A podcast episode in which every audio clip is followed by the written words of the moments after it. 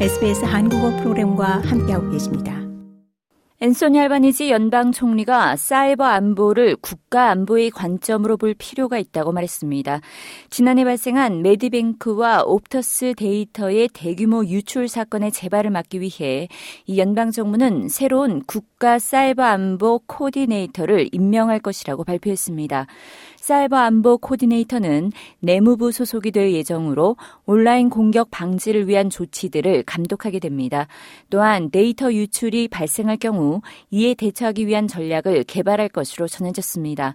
앤소니 알바니지 연방 총리는 호주의 사이버 안보 강화는 노동당 정부의 본질적 우선 사항의 하나라고 강조했습니다.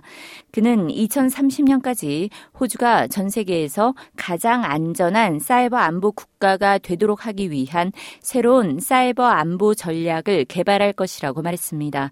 알바니지 총리는 또 사이버 안보 영역은 빠르게 진화하는 위협이라면서 국가가 지원하는 사이버 공격이 우려되는 사안이라고 시인했습니다. This is really fast moving.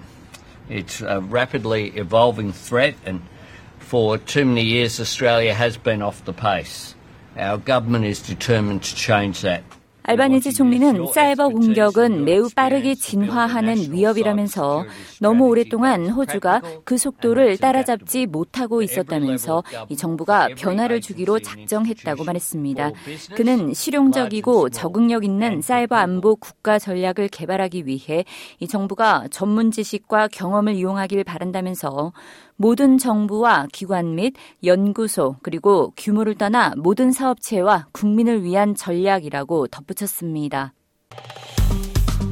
좋아요, 공유, 댓글, SBS 한국어 프로그램의 페이스북을 팔로우해 주세요.